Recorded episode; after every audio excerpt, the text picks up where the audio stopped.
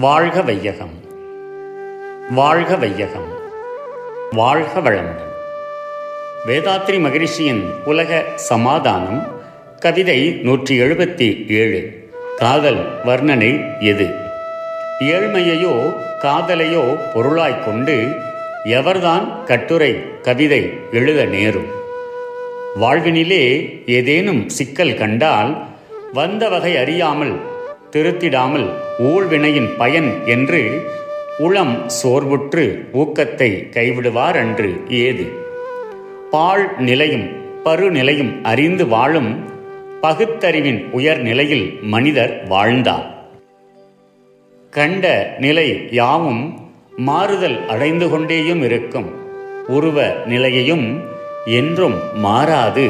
எல்லா பொருளையும் மாற்றிக்கொண்டே இருக்கும் அரூப சக்தி நிலையையும் அறிந்து வாழும் அறிவின் உயர்வில் மனிதர்கள் வாழும் காலத்தில் ஏழ்மை என்ற துன்பம் இருப்பதற்கு இடமே இல்லை. பூரண உடல் வளர்ச்சி பெற்று உடலில் விந்து நாதம் முற்றி பக்குவமடைந்த பின்னரே ஆண்களுக்கும் பெண்களுக்கும் தானாக காதல் பூரிக்கும். ஆகையால் இவ்விதம் ஏற்படும் உணர்ச்சிகளுக்கு தடையில்லாமல் ஒழுக்கத்துடன் தாம்பத்திய வாழ்வை யாவரும் நடத்தி கொள்ள தகுந்த சூழ்நிலைகள் இருக்கும்.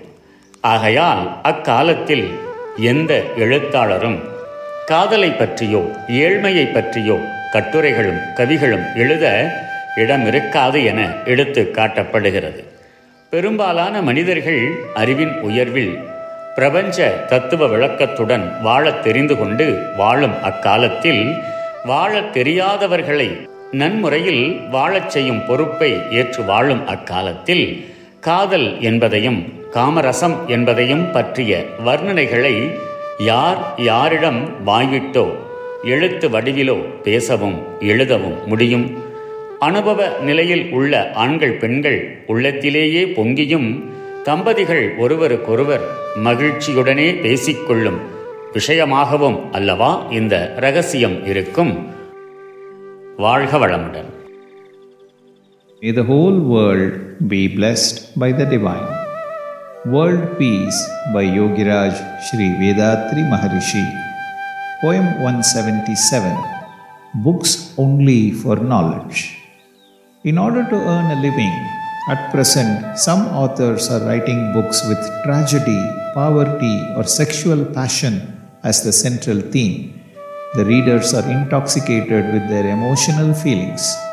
In the reformed society, stooping to write such books for profit by playing on others' emotions will be considered low behavior.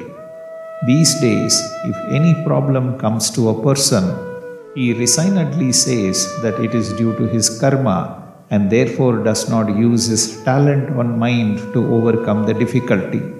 This kind of laziness and mental weakness will not be seen in the future. Each will deeply think, plan properly, and energetically act to solve his problems. This will be possible because everyone will know the might of nature, the might of man's knowledge, and the methods of maneuvering the problems efficiently with detachment. May the whole world be blessed by the divine. நம் கடமை அறவாழ்வின் நாட்டத்தே.